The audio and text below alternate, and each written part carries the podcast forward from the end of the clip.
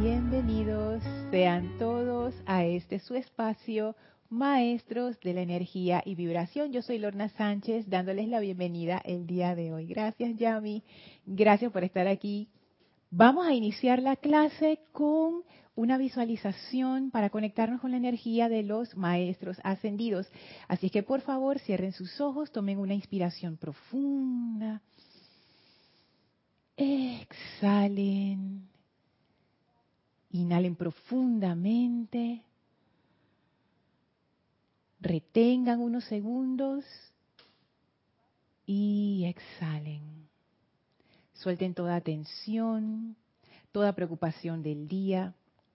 Sientan cómo esa energía sale de ustedes y resbala suavemente a una bella llama radiante, blanca cristal a sus pies, que absorbe toda esa energía, succiona toda energía discordante de sus vehículos internos y de su cuerpo físico y lo transmuta en luz. Visualicen esa poderosa transmutación ahora. Sientan cómo son purificados por esa llama. Visualicen esa energía liberada, radiante alrededor de ustedes y ahora esa llama se eleva junto con esa energía envolviéndolos en un pilar de blanco cristal, de puro fuego divino. Y allí sentimos la poderosa pulsación de la llama de la ascensión la poderosa presencia del Maestro Ascendido Serapis Bey, descargando esa manifestación de alegría, esa manifestación bollante de la llama de la ascensión. Sentimos esta purificación a través del amor y enviamos nuestra gratitud al Maestro por esta bendición. Sentimos como la presencia de Dios se vierte a través de nosotros y se expande el Maestro, contento de recibirnos una vez más, abre frente a nosotros un portal, el cual atravesamos para ir hacia el séptimo templo. Y atravesamos el primer, segundo, tercero, cuarto, quinto, sexto templo y ahora estamos frente a la entrada del séptimo templo y entramos. Y allí nos espera el amado Maestro Ascendido Saint Germain, Vemos en el centro del templo el gran altar en donde flamea la llama de la ascensión, anclando la presencia del amado arcángel Zadkiel. Y el Maestro Ascendido San Germain nos da un gran abrazo de luz envolviéndonos en su aura radiante de puro fuego violeta, purificador, liberador, transmutador, sanador, lleno de misericordia entramos ahora en comunión espiritual con el Maestro, le damos las gracias por esta grandísima oportunidad de estar junto a Él en conciencia. Y vamos a permanecer así mientras dura la clase. Tomen ahora una inspiración profunda, exhalen y abran sus ojos.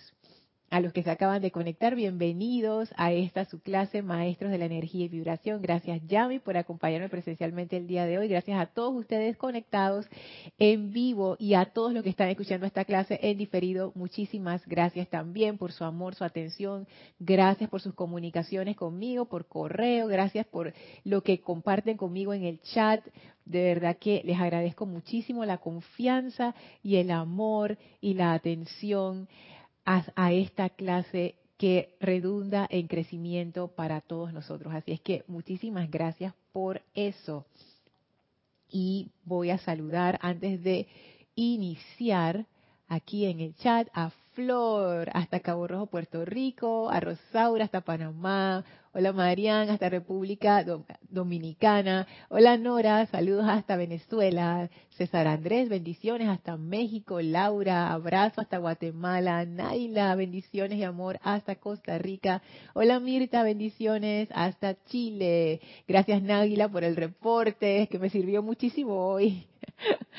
con lo que pasó al inicio. Hola Diana, saludos y amor hasta Colombia. Hey Maritza, Dios te bendice. Saludos. Aquí cerquita Panamá. Saludos a Maritza, dice, dice Yami. Ahí te voy a abrir el mic por si quieres hablar, sí. Maritza, Dios te bendice. Ay, qué lindo. Saludos. Saludos aquí de tus dos hermanas que te aman, Mari. Bendiciones. Gracias José Ramón, Rosaura, Diana por el reporte, gracias Mari por el reporte, Mirta también, muchísimas gracias, de, eso, de verdad que esto ayuda muchísimo.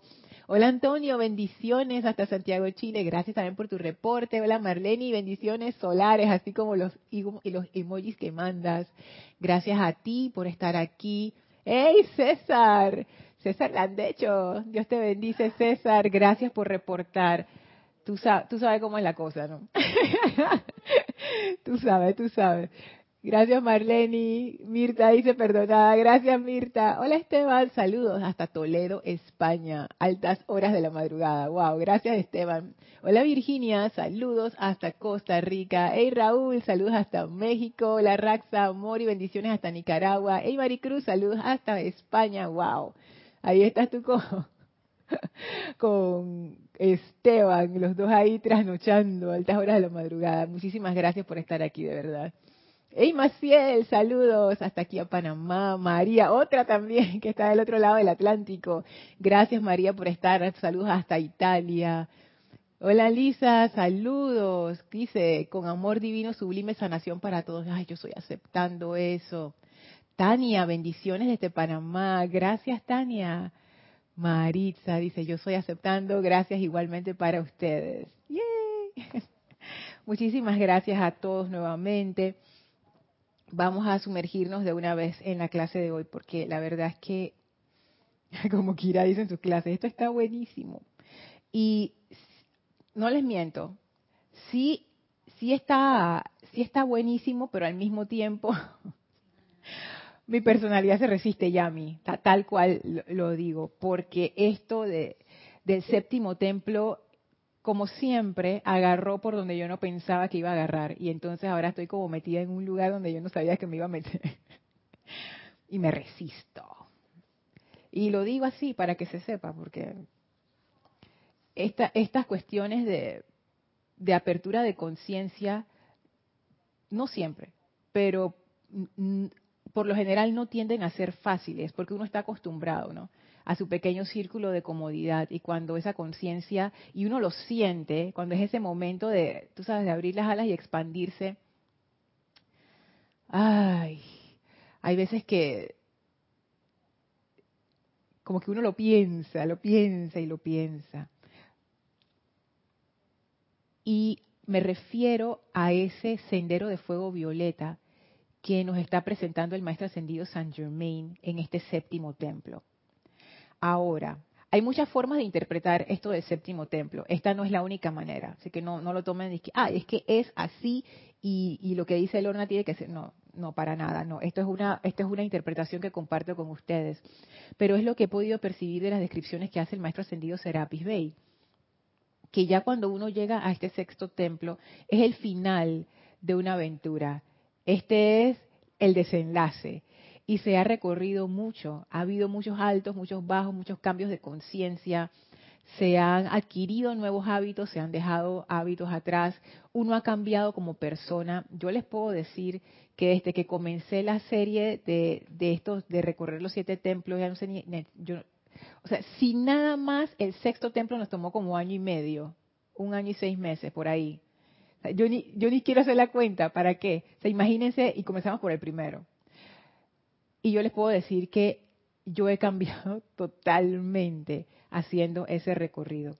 Por supuesto, no crean que yo he estado recitando en el templo de Luxor, no.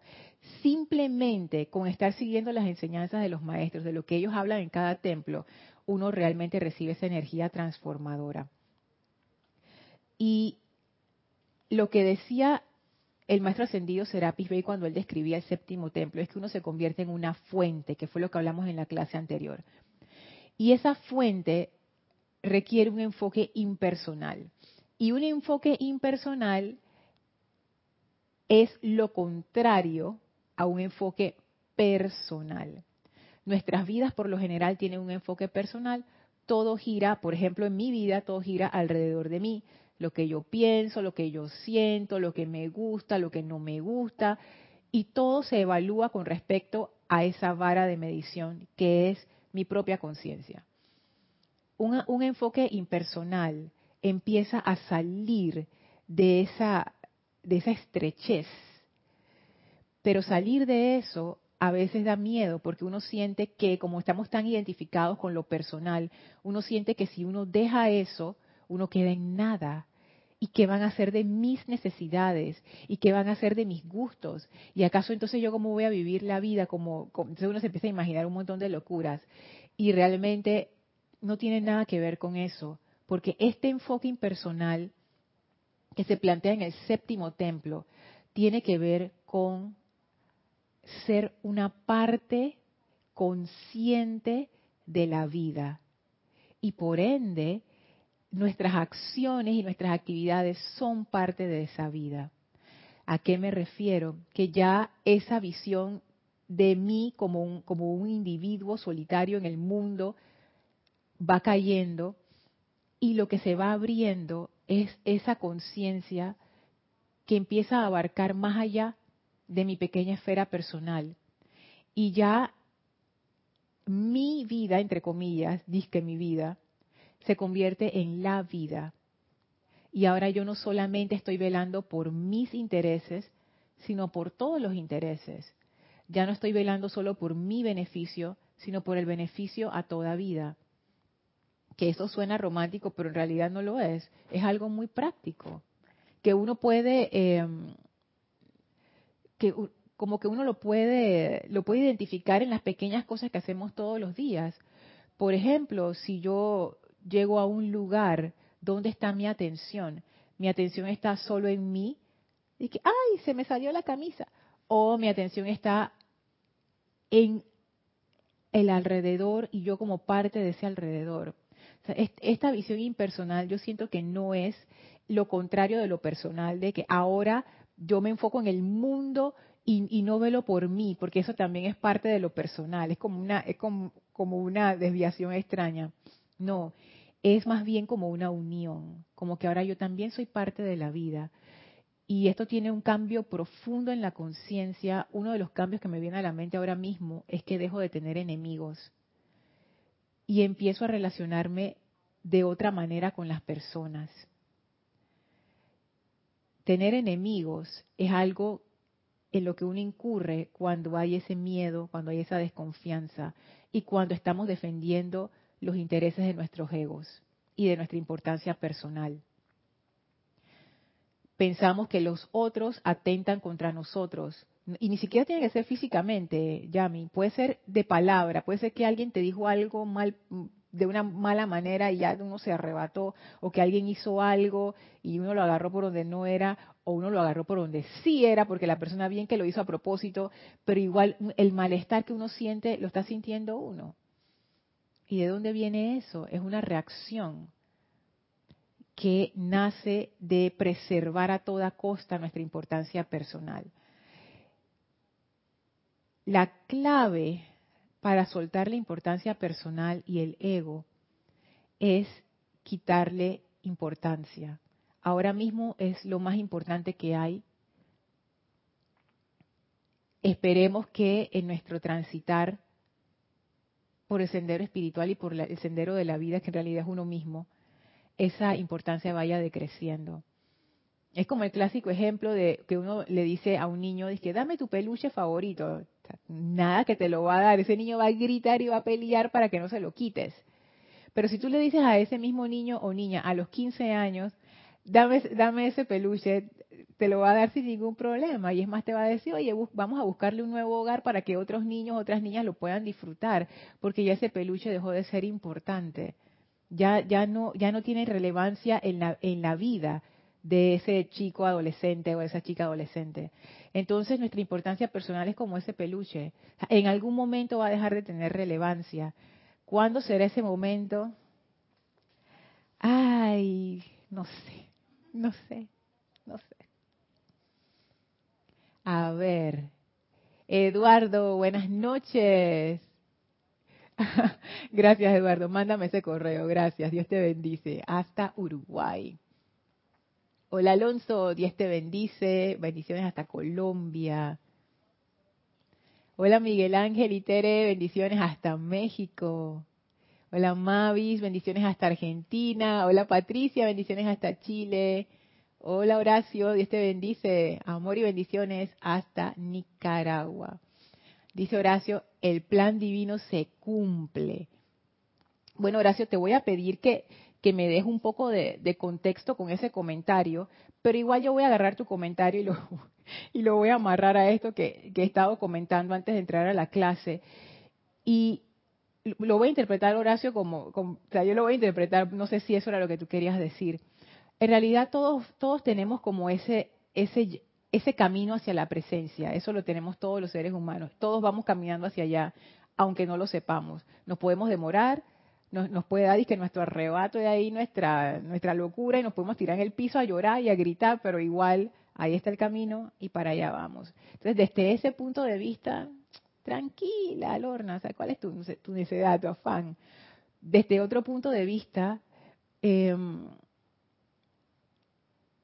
cuando empieza, o sea, cuando uno está 100% en lo personal, no hay ningún problema, porque ahí no hay ninguna decisión que tomar. La decisión siempre va a ser yo, yo, yo, yo, yo, yo, yo.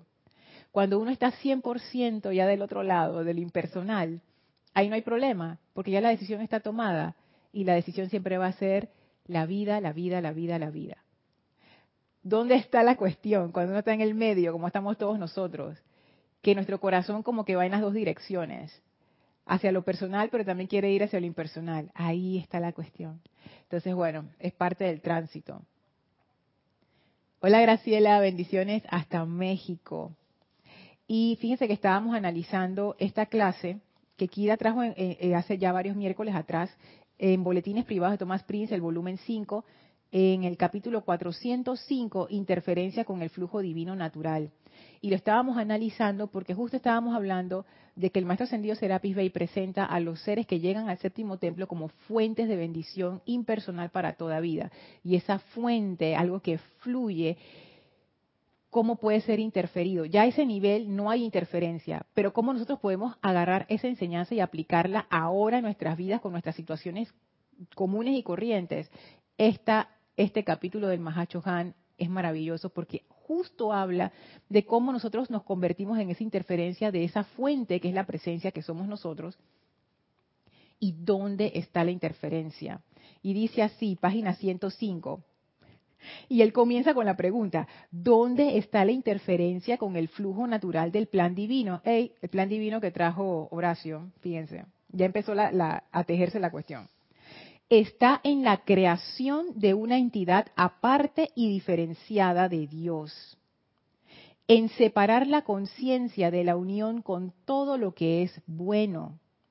Está en el desarrollo de la personalidad en la medida en que se opone a la individualización. O sea, aquí el Mahachohan ha dicho varias cosas que, wow, o sea, son, son como puntos claves a entender.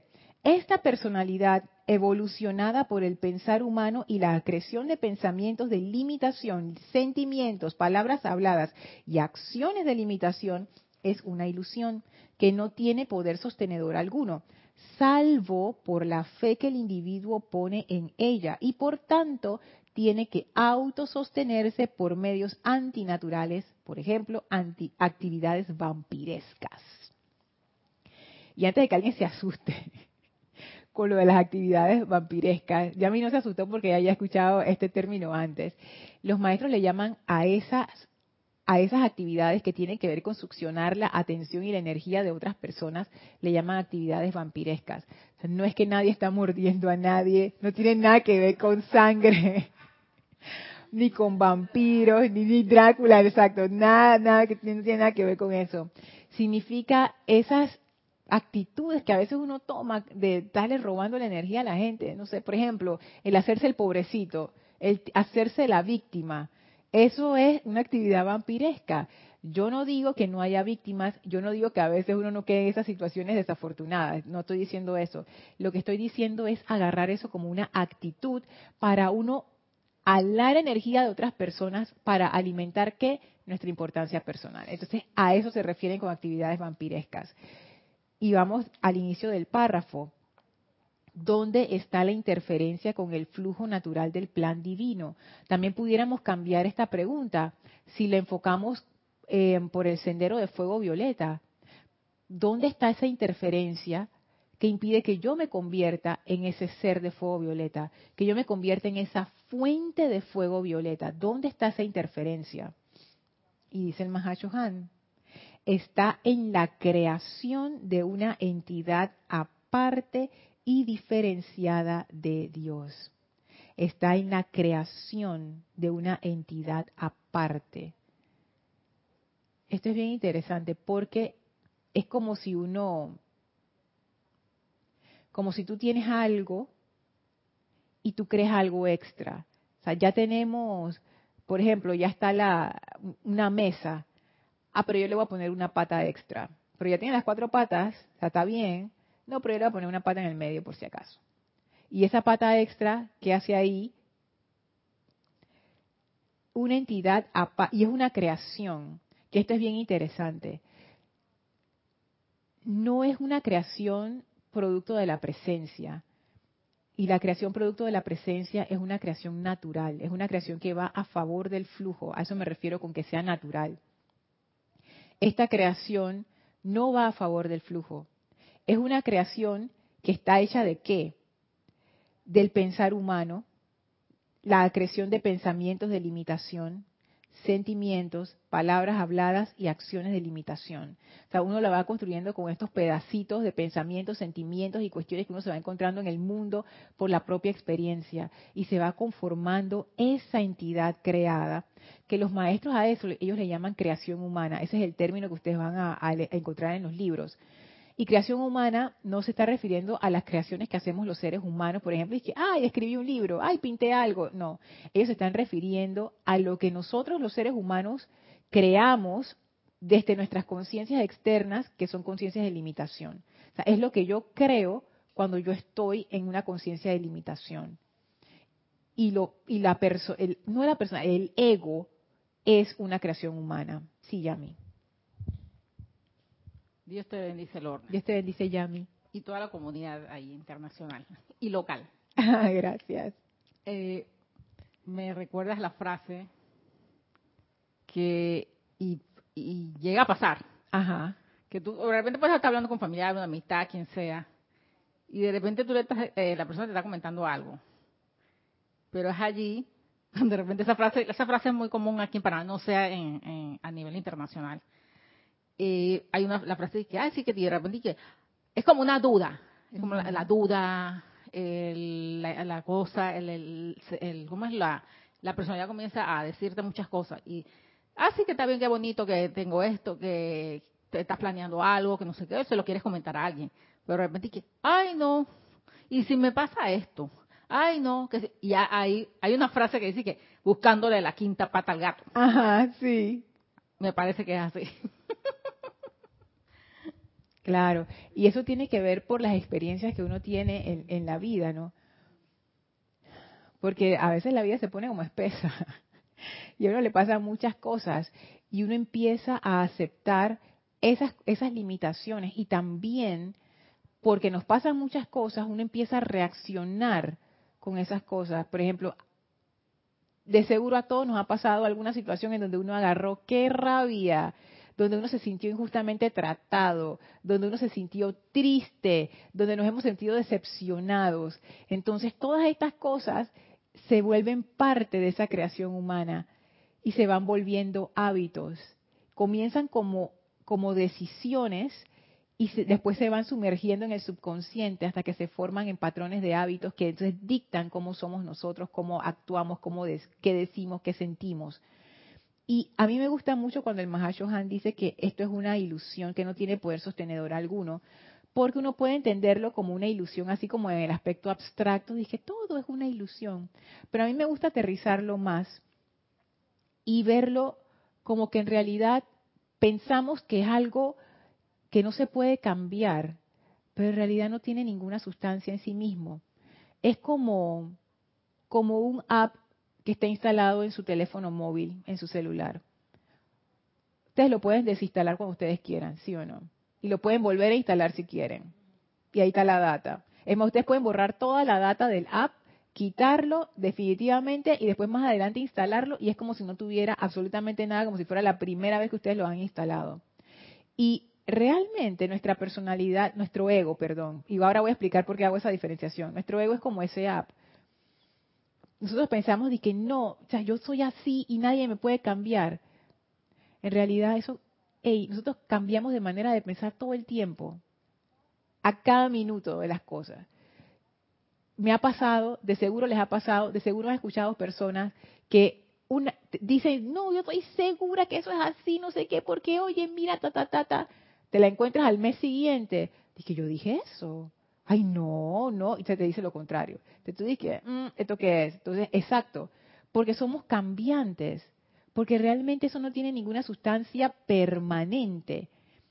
Y en verdad uno puede cambiar estos hábitos, estos patrones. No son fijos. La distinción que hago entre personalidad y ego es que, y esto también es una hipótesis, relax, no es, no es que tenga que ser así, pero es así como, yo lo veo, como para entenderlo. La personalidad es parte de tener un vehículo físico complejo como este. Si somos organismos biológicos complejos, vamos a tener personalidad, porque esa es como la parte psicológica que une la parte física. Y eso no lo tienen solamente los seres humanos, lo, tienen, lo tienen los animales. los que tienen perro, gato, mascotas en casa, hasta aves, cada animal es diferente. Cada animal tiene su personalidad, porque son entidades biológicas complejas que tienen personalidad. Y cuanto más uno baja en la escala de evolución, tanto menos se nota esa personalidad, porque la complejidad va decreciendo. Entonces, realmente la personalidad viene con el paquete. O sea, tú no te la puedes quitar de la misma manera que no, que me voy a quitar el corazón. No, es parte del cuerpo físico, no te lo puedes quitar. Si quieres estar vivo, tienes que tener corazón, físico me refiero. Y la personalidad es parte del paquete. Ahora, ¿qué es lo que dice el Mahacho Han? Es más, él lo dice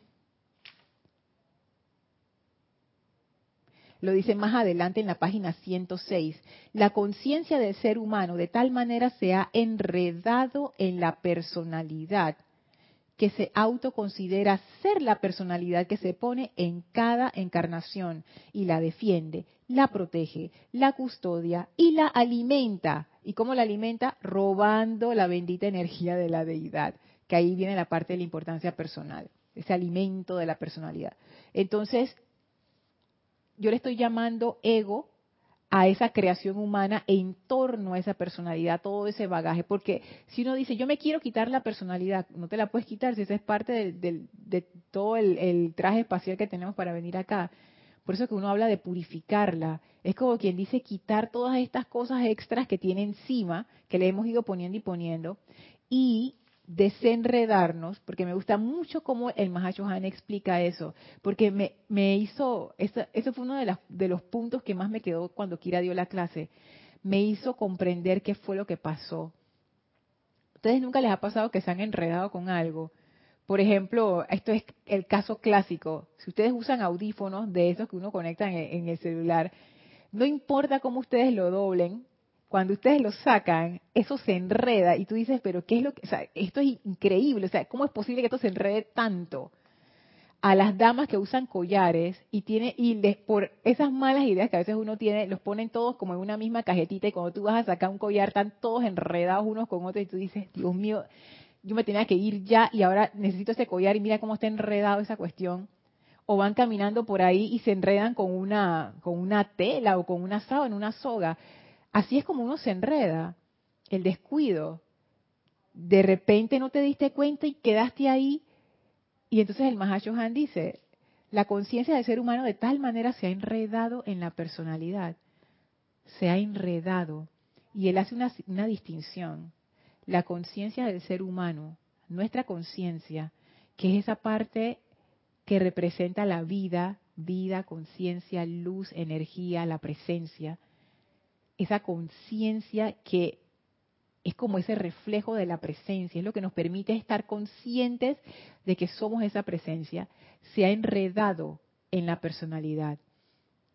De esta visión panorámica hemos quedado enredados en una visión súper estrecha y nuestro comportamiento es debido a que estamos en esa visión súper estrecha.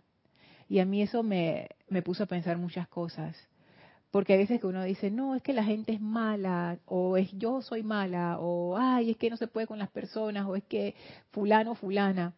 Pero en realidad nuestro comportamiento es producto de esa visión estrecha. Si nosotros tuviéramos un momento de preclaridad y algún maestro, algún ángel, la presencia de, de nosotros, nos sacara por unos instantes de esa estrechez, como quien dice, nos sacara la cabeza debajo del agua para que viéramos, seríamos unos seres completamente diferentes. Pensaríamos diferentes, sentiríamos diferentes, actuaríamos diferentes, porque nuestra perspectiva, nuestra visión cambiaría. Entonces, ¿qué implicaría hacer ese cambio? Lo que implica es salir de la, estrechez de la personalidad, de lo personal, a lo impersonal. Voy para los comentarios. Hola Iván, Dios te bendice, saludos a México, abrazo, abrazo. Nora dice, es así Lorna, se convierte en lo que pido para mí y lo pido para toda la humanidad. Tú sabes, Nora, que a mí me tomó tiempo hacer ese salto por el miedo tonto ese que uno tiene y que, ay, pero si yo lo pido para, la, para toda la humanidad, entonces se disuelve y no me cae y no me lleva lo, lo que yo quiero. que Yo todo eso lo pensé ya a mí. Yo, tú también, ay, ya la vida, bueno, por lo menos no, no estamos solas. Eh. y después caí en cuenta como que, hey, si yo tengo una necesidad, qué feo se siente tener esta necesidad, ojalá nadie la tenga. Y uno pide desde ese lugar de amor para toda la humanidad. No es que, ah, porque voy a pedir para toda la humanidad y entonces ahora me va a llegar más porque pedí para toda la humanidad. No, sino que uno empieza a caer en la cuenta que nuestra razón de ser aquí no tiene nada que ver con nuestra pequeña personalidad ni con nuestra pequeña vida. Nuestra razón de ser aquí tiene que ver con algo más grande, con la vida en general y todos somos conductores de esas bendiciones y de esos regalos de la presencia. No son para que yo me los quede, como hablamos en la clase anterior, es, son para, es para darlos. Para eso son. Pero para yo poder soltar esos regalos, necesito empezar a entrar en una conciencia impersonal. Porque cuanto más personal yo sea, tanto más posesiva voy a ser, tanto más me voy a apegar. Porque eso, ese es el efecto de enredarse en lo personal es el efecto. No es nuestra naturaleza. Es el efecto de esa causa, la causa de la interferencia. Hay una interferencia. ¿Cuál es la causa? El enredo de la conciencia en lo personal. Y por ende, si esa es la causa, para deshacer esa causa habría que hacer lo contrario. Dice Angélica, bendiciones Lorna. Exactamente, somos cambiantes y eso duele. Máxime cuando uno está consciente que hay una aplicación interna que la crea. He experimentado cambios bruscos. Mientras más consciente estoy de la purificación en razón y acción. A ver, mientras más consciente, ah, ya, ya, ya. Mientras más consciente, más consciente estoy de la purificación en razón y acción. Siento movimientos duros que conscientemente, que consciente libero esa energía, libero esa energía, pero más temprano que tarde aparece otro más duro.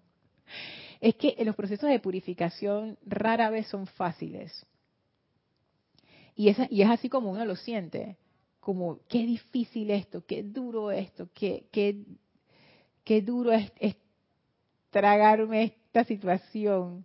Cuando digo tragarme, en lo que estoy pensando es que a veces uno descubre cosas de uno mismo que no son gratas y uno se da cuenta como que, ¡ah! Y tantas cosas pueden pasar allí. Uno puede sentirse culpable, uno puede sentirse de que, ay, soy lo peor.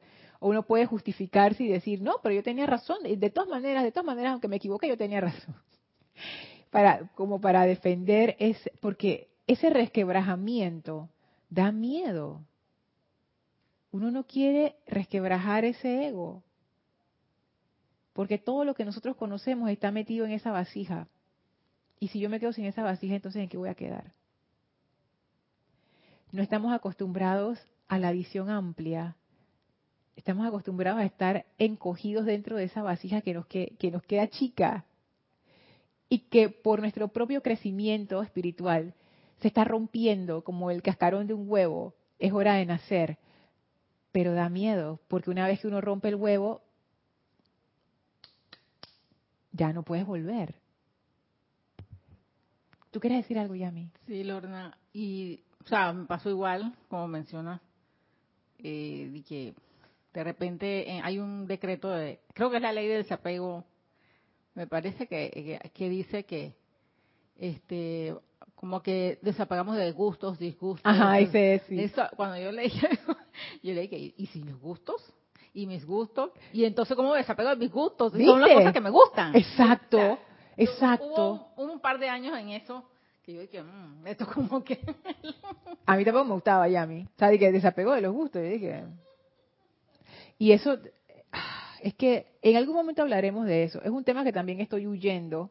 O sea, yo, eh, yo, estoy huyendo ya. En el, en el séptimo templo, yo pensé que en el sexto ya habíamos pasado esa parte, pero no, sigo escapando, tratando de escapar. Pero mira, el maestro ascendido San Germain es el que dice, ustedes pueden correr, pero al final no se pueden escapar. Pero yo igual estoy corriendo y el maestro dice, yo te espero. aquí vas a terminar. Yo, no. Pero bueno, ¿qué tiene que ver con eso? Los gustos y disgustos. Eso tiene que ver con lo que estaba comentando en la clase anterior, pero no lo desarrollé mucho porque todavía no estoy lista para tratar ese tema. Acerca de este patrón de, de la recompensa y el castigo. Eso es un patrón bien profundo, bien, bien profundo. Incluso si uno piensa que no lo tiene, probablemente sí lo tiene. Y uno lo ve de diferentes maneras. Y una de las maneras en que uno lo ve es precisamente en eso. Hay una expectativa de que hay ciertas cosas que me van a dar una gratificación emocional. Y por eso esas cosas yo las categorizo como buenas. Y son las cosas que yo quiero hacer, esos son mis gustos. Y ahí la cuestión es, o sea, ¿cuál es mi motivación para la acción? Se convierte en la búsqueda de la gratificación, o sea, de la recompensa, pues y en alejarme de lo del sufrimiento, que sería el castigo. Y es, entonces ahí uno se pregunta, porque nuestra, nuestro ego está definido por nuestros gustos y disgustos. Cuando tú describes a una persona, de que ay, ella le gusta tal cosa y no le gusta lo otro y no sé qué, uno lo describe con base en sus gustos y disgustos. Tan parte de esa identidad son estas cosas externas y nuestras motivaciones son para suplir esas cosas externas que pensamos que son importantes pero no lo son. Y de nuevo, yo estoy hablando desde la teoría porque es muy diferente en la práctica. Yo todavía sigo actuando con base en mis gustos y disgustos y no sé qué, no sé qué. Así que bueno. Arraxa dice, Lorna, nuestra realidad es un reflejo. Asusta un poco un poco, a mí me asusta un montón. Asusta un poco porque a veces pasamos el Niágara en un taburete, o sea, los problemas. Con oración y contemplación puedo dar valor a la experiencia y aprender de la prueba. Es que no hay de otra. Cuando uno está pasando por una situación así y esa, esa figura del Niágara está buena porque esas son las corrientes, eso, eso es fuerte. O sea, eso, eso es montones de agua, cualquiera que se pare ahí, la corriente se lo lleva.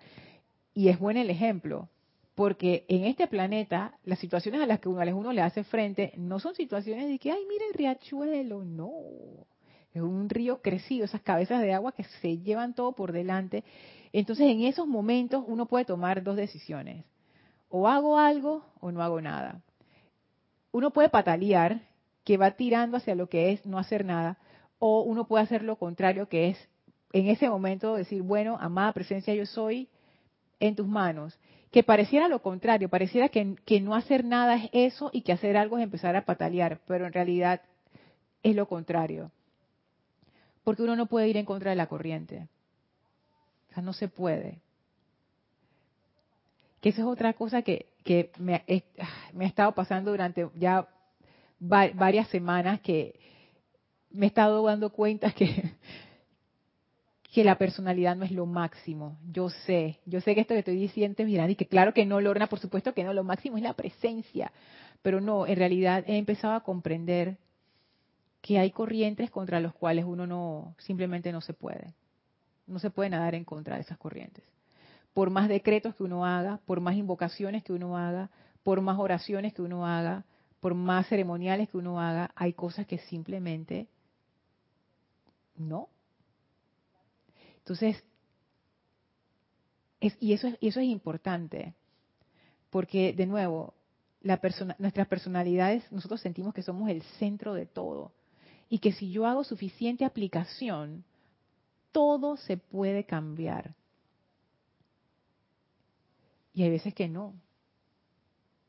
Entonces, como uno se siente cuando uno piensa eso? Como uno dice que haya. Como que. Porque siempre detrás de estas cosas hay como ese, ese deseo de recompensa de, ¿sabes? Y al final se va a hacer lo que yo quiero. Incluso las cosas espirituales se pueden usar para eso, inconscientemente. Uno no se da cuenta, pero en el fondo siempre hay como esa expectativa, esa esperanza de que si yo hago todo bien, entre comillas, las cosas van a cambiar. Y hay veces que no. Hay veces que hay cosas que tienen que destruirse para que cosas nuevas nazcan. Punto. Y por más que uno quiere evitar esa destrucción, no se puede. Y eso, por lo menos a, mi ego, lo hace como, como sentirse pequeño y me hace darme cuenta, Yami, e, esa, esa, ese patrón de la recompensa-castigo y me hace darme cuenta que, wow, a veces como uno agarra las cosas y realmente lo que uno quiere es que se haga lo que mis gustos y disgustos. Eso es lo que yo quiero, que se haga lo que yo digo. Y darte cuenta de que eso no es así, que la vida es mucho más grande que todos nosotros. Son fuerzas cósmicas de las cuales los seres humanos no somos nada en frente a esas fuerzas. Sí, Lorna, pero nosotros somos la presencia de Dios, ta, ta, ta, ta, ta, ta. Perfecto. Desde nuestro punto actual de encarnación como seres humanos, comparado con esas fuerzas cósmicas, no somos absolutamente nada. ¿Cómo, uno se, ¿Cómo se sienten ustedes cuando yo digo esto? Hay personas que se sienten como que, como que wow, o sea, como que una relajación, es porque dejan de tratar de luchar, dejan de estar luchando. Hay otras personas que es todo lo contrario, como que me da más ansiedad porque entonces no, tiene que haber una manera. Ya yo pasé por las dos y sigo pasando por las dos, así como intermitente. Sigo acá en los comentarios. Uy, que bastantes comentarios. Angélica dice, a veces viene el deseo de hasta aquí llego, pero ese impulso interno me sostiene para continuar y no bajar los brazos. Uy, Angélica, y eso es, es bien, es, más común de lo que uno piensa. Tú no tienes idea cuántas veces yo he llegado a ese momento donde yo digo, hasta aquí llegué. Ya, ya. Y no, no voy a ser arrogante de pensar que en un momento no puede pasar. Puede ser la otra de que no, eso a mí nunca me va a pasar. María dice, pienso, Lorna, que todo comienza por identificarnos con un cuerpo y no como el que habita ese cuerpo. Ey, María, ese comentario está profundo a otro nivel. ¿Verdad, Yami? O está muy interesante porque eso le da eso complementa lo que decía el Mahashohan, cuando él hablaba de que nuestra conciencia se enreda con la personalidad, pero si la personalidad es también parte de ese cuerpo, emerge de esa complejidad biológica, es cierto.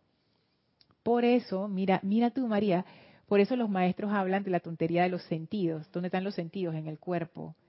Porque todo está relacionado. Entonces uno se enreda y me encanta, nos identificamos con un cuerpo y uno puede pensar, es que no, Lorna, pero ya yo estoy en la enseñanza, oye, si yo soy, yo soy la presencia, yo no soy el cuerpo, y todo el mundo lo sabe. Ay, da, o sea, pero no, esa identificación con el cuerpo es, se corre a unos niveles que uno ni se da cuenta. Eso, wow, eso está bien interesante. Le, le voy a seguir dando vueltas a eso. Hola Michael, saludos hasta Costa Rica. Angélica dice, Lorna, qué importante la honestidad. Y si dices, hay un tema que aún no lo quieres tocar porque aún no estás preparada, wow, eso me lleva a pensar, no tenemos que saberlo todo y no tenemos que sentir vergüenza si algo no lo domino. Espiritualidad es hacer lo que el ser es. qué lindo. Espiritualidad, hacer lo que el ser es. Qué lindo, me gusta. Y si no, se es humilde, difícilmente se puede modificar aspectos del alma. Sí, Y esa humildad viene cuando uno se da cuenta que no somos nada. que es esa conciencia que hemos nutrido, nuestra conciencia egoica, de ego, de importancia personal, no es importante. Algún día nos daremos cuenta de eso, Yami. Ojalá ese día llegue pronto. En tanto siga siendo importante, seguiremos siendo la interferencia a nuestro propio flujo divino, a lo que decía Horacio, el plan divino. Ahí estoy, interfiriendo, interfiriendo, interfiriendo, porque no, no comprendo. Quizás mi conciencia todavía es demasiado infantil, quizás yo tengo la conciencia de, un niño, de, una niña de tres años ahí con, agarrada con su importancia personal, su peluchito ahí. Ese peluchito tiene que ser bien feo, yo te digo ya, mi. Se es un osito bonito. En, mi caso, importancia personal es como, no sé, una cosa fea ahí. Michael, ah, ¿tú querías decir algo, Yami? Ajá, dime, dime, antes de seguir acá. Sí, este, sucede en diferentes aspectos de la vida, familiar, pareja, trabajo, académicos que uno ha tenido. Y a veces te aferras a algo y tú sabes que la cosa está, no es. Ah, y hay, no, y, hay como esa cosa aquí adentro. Tú sabes que no. Te lo dice, te, lo, dice. Te lo dice. Sí. Pero tú dices que, ay, no. Bueno, vamos a hacer el intento. Ah, no, que esto sí acá. O sea, comienza como a poner excusas, a poner que sí esto, sí este, que... Pero entonces, eh, y recuerdo la última vez que hablé, que conversamos eh, la situación que tú me dijiste, y, lo he leído en post, lo han posteado en estas redes sociales, a veces lo he leído, que Dios puede tener algo preparado mejor que eso. Y que Dios, tú no sabes por qué pasó eso, esa situación, de qué te está liberando. Sí. Recuerdo también eso, creo que tú me... Este, sí, y eso es, wow. sugeriste eso.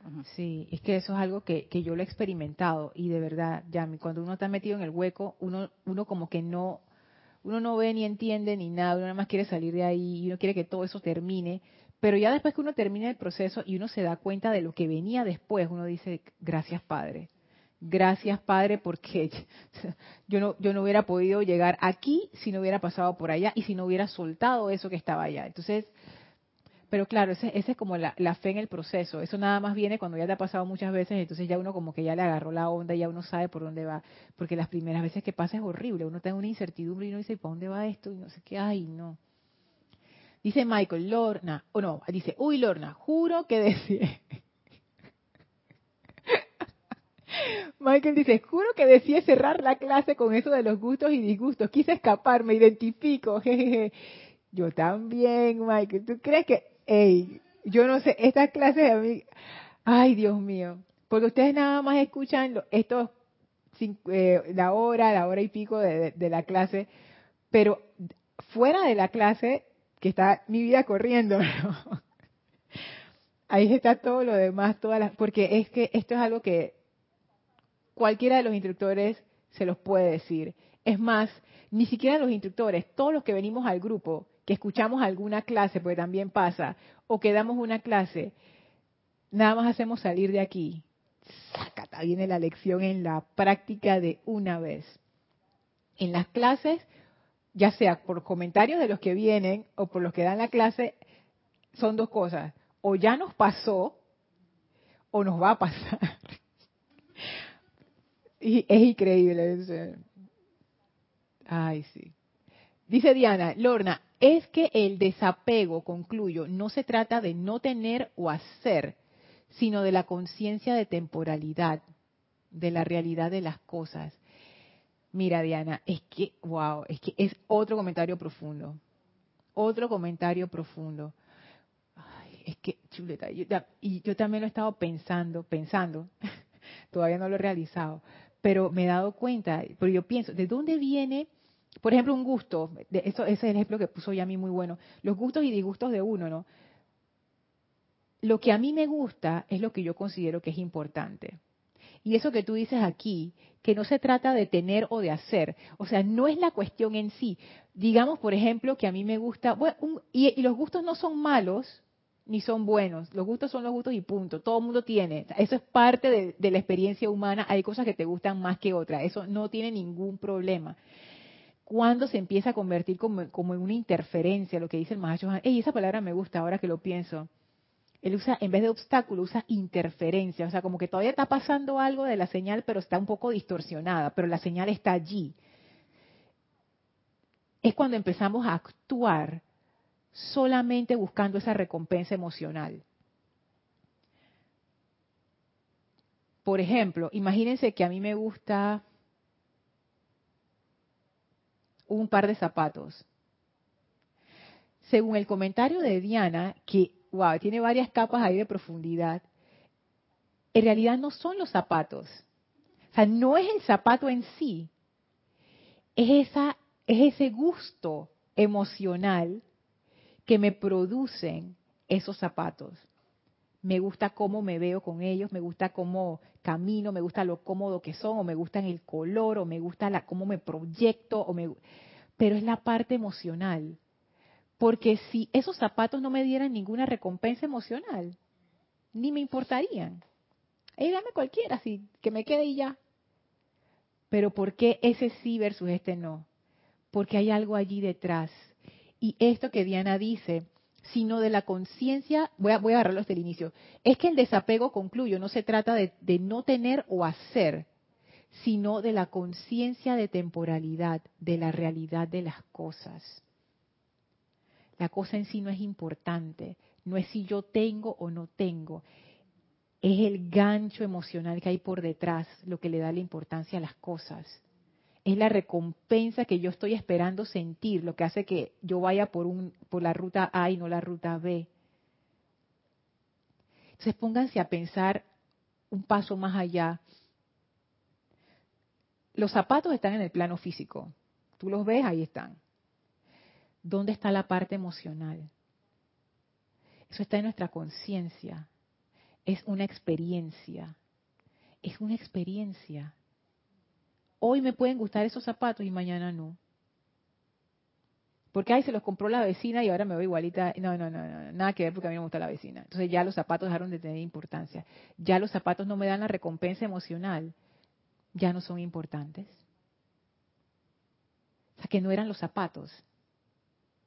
Y si uno se pone a pensar, bueno, ¿y de qué dependen estos gustos realmente? ¿Qué es lo que hay detrás de eso? Uno se va dando cuenta que al final es como es como que al final no hay nada. Y eso es lo que decía el Mahashohan, es una ilusión. Es como que tú vas a agarrar algo y es pura espuma. esto no, esto no es nada. Al final son pensamientos y sentimientos que cambian y cambian y cambian y cambian. O sea, no es, no es nada concreto. Pero nuestras vidas dependen de eso. Iván dice, es dejarse llevar por el río, es decir, confianza y fe en el río llamado Dios. Dios tiene su plan para cada uno de nosotros. Claro, Iván, hay veces que uno se pregunta, ¿y para dónde va este río? Porque no siempre uno puede ver, que, ay, qué río tan bonito, no sé, hay veces que el río te arrastra y te arrastró y te llevó. Así es que esa es una actitud que yo siento que nos trae de vuelta esa radiación del sexto rayo. Eso, eso que tú dices, confianza y fe. Dios tiene su plan. Confianza y fe en el río llamado Dios. Eso es conciencia de gracia. Es como quien dice, yo estoy en tus manos. Amada presencia, yo soy, pase lo que pase, ya. No estoy esperando la recompensa emocional. Si la situación se arregla, bueno. Si la situación no se arregla, bueno, como dice Yami, quizás esto, esto es necesario para lo que viene después. Y si lo que viene después no me gusta, es parte de mi aprendizaje. O sea, es eso, como que esa expectativa de que las cosas tienen que estar bien y me tiene que ir bien y no sé qué, de repente eso es parte de la ilusión también. Dime, Yami. Eh, personalidad, la fuente. Personalidad es lo que estamos, que, que hacemos así, estudiar, casarnos, todas estas cosas que tiene la sociedad. Pero de repente, si naciste de qué? acá en un barrio no sé qué, hiciste un esfuerzo, tus padres hicieron un esfuerzo, ah, ok, te graduaste y todo lo demás. Pero de repente sientes que tienes algo, pues, buscaste un buen lugar para vivir y todas estas cosas. Pero te arropa. ¿Qué te arropa tu ego? Te arropa tu ego. Y entonces no solamente tu ego, sino la queja de que, ay, que cada vez que te vas a acercar a una persona y le dices, ay, ¿cómo bien te vas? ¿Cómo estás, has surgido? Ay, tú no supieras que esto me ha costado. esto ha sido tú, es, yo, o sea, es como no. Esa es la actividad vampiresca. Ajá, esa, esa, esa, esa viene allí. Sí. Igual si tú naciste ahí, de repente la persona nació con buena calidad, buena, buena casa, sus padres, bueno, no sé qué, por así. Entonces de repente la persona no sabe qué hacer con esas, con lo que tiene. También, y eso también es un problema, es otro tipo de problema. Otro tipo de problema. Sí. Ajá, entonces, esa persona, de repente, yo digo que, lo que lo he visto en personas, lo he visto de que cuando tú, tú tienes que pensar, como saber, como desapegarte, y parece mentira que hay, hay cosas y no ha pasado, nos ha pasado porque a mí, y yo me di cuenta que a mí me pasó por un tiempo atrás. Y yo dije, oye, ¿hasta cuándo voy a si las cosas se tienen que terminar, sea relación, sea laboral, la familia va a cambiar contigo, tus hermanos van a cambiar, ya se casaron, cada quien tiene su, hogar, y van a cambiar, las cosas van a cambiar. Por un momento yo me sentía así, que, oh, mis hermanas se fue. O sea, yo me sentía como tan, tan así, pero ya pasaron más de 10 años, ya todas estamos adultas. Y por un momento yo sentí yo y que no, pero ya, entonces todo el mundo crece, yo ya todo el mundo tiene que irse, ¿no? O también hay personas que de repente yo digo y que eh, eh, ya allí eh, siento como que es una, una condición ya que, que eso lo llaman, dije, ay, porque lo vi, lo vi, lo vi en persona, una persona que es como que si los compulsivos, las personas que compran y compran, o sea, no están satisfechas. Yo lo vi con algunas personas que tiene una buena posición económica, vive bien y todo lo demás con su familia, pero era comprar y o sea, lo misma cosa lo compraba en diferentes almacenes, o sea, y de esa manera yo no sé, porque igual fue una persona que surgió de abajo. Y de repente eso puede tenerlo la otra persona. Son cosas, ¿no? Como que, que nos, a veces nos atrapamos en eso. Nos atrapamos. Igual, yo soy compulsivo. A veces uno dice, oye, pero si ya tengo esto, ¿hasta cuándo voy a comprar más chéchere?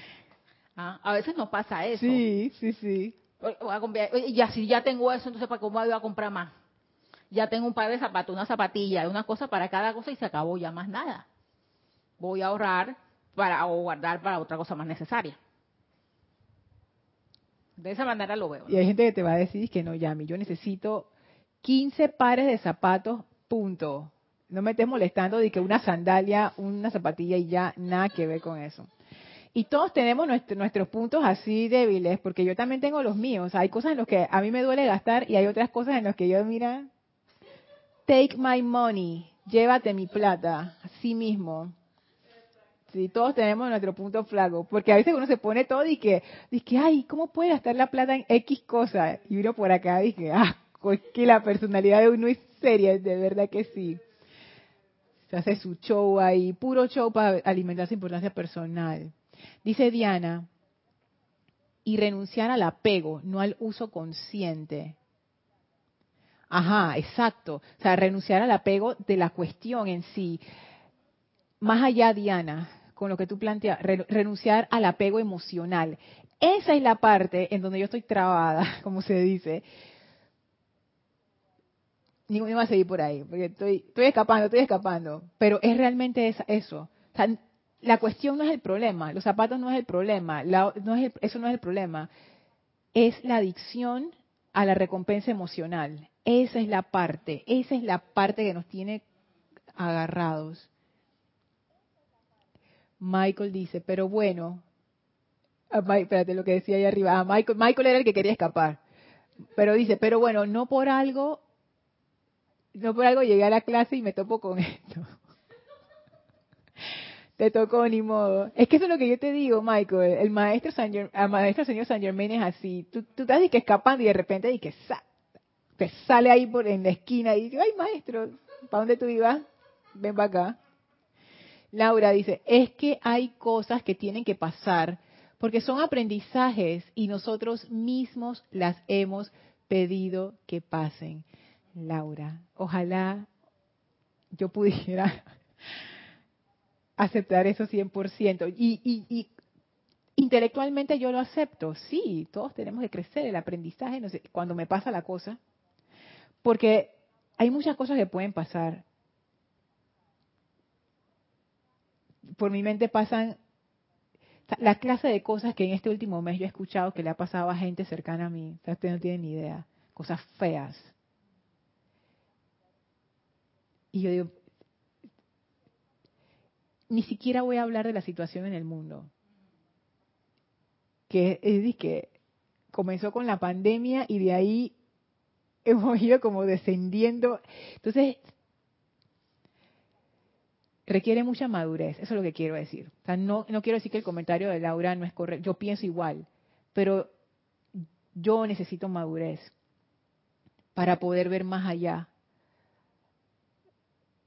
Nuevamente, la recompensa emocional. Cuando uno la está pasando no bien y uno quiere sentir esa recompensa emocional y la recompensa emocional no llega, eso es parte de la estrechez de lo, de lo personal. Porque si uno viera el gran panorama de las cosas, uno se daría cuenta que eso es parte del aprendizaje, que me pasa a mí, pero le pasa a millones de personas todos los días. Y es parte de la experiencia del ser humano.